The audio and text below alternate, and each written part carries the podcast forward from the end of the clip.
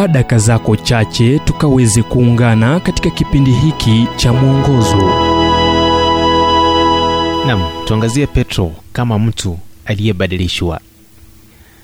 Tukitazama kitabu cha petro wa pili mlango wa kwanza mstari wa kwanza nasema kwamba simoni petro mtumwa na mtume wa yesu kristo kwa wale waliopata imani moja na sisi yenye thamani katika hali ya mungu wetu na yesu kristo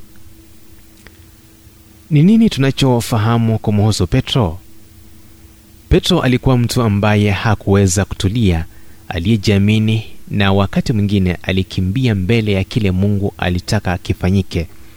Ni yule aliyesimama kwenye ncha ya mashua ya kuvulia samaki kule galilaya alipomwona yesu akija alikokuwa akitembea juu ya maji ni yeye aliyetoa msimamo kuwa sitakukana bwana.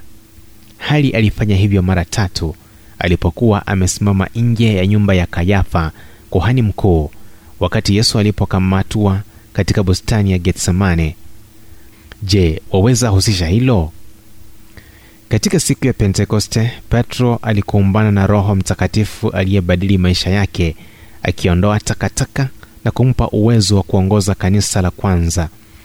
Japokuwa andiko halitaji hili desturi inasema kuwa alikwenda roma na kulikuwa na mauaji ya wale waliomwamini yesu kutokana na mateso ya niro katika miaka ya 64 baada ya kristo. Muda mfupi kabla ya kuuliwa petro aliwaandikia wakristo kuhusu jinsi ya kukabiliana na majaribu ya moto ambayo yalikuwa yakiwajia wakristo.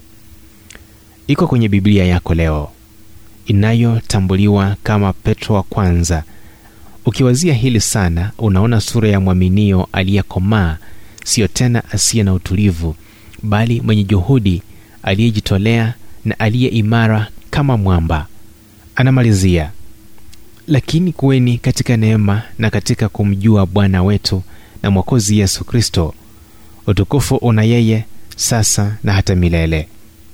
Petro wa pili mlango wa tatu mstari wa 18 alichoandika kilieleza njia ambazo alipitia mara kwa mara zikiwa na changamoto. Mungu alitumia mateso na ugumu wa maisha ili kuzaa mtu dhabiti ambaye kwa kukiri kuwa yesu ni bwana kanisa lilijengwa.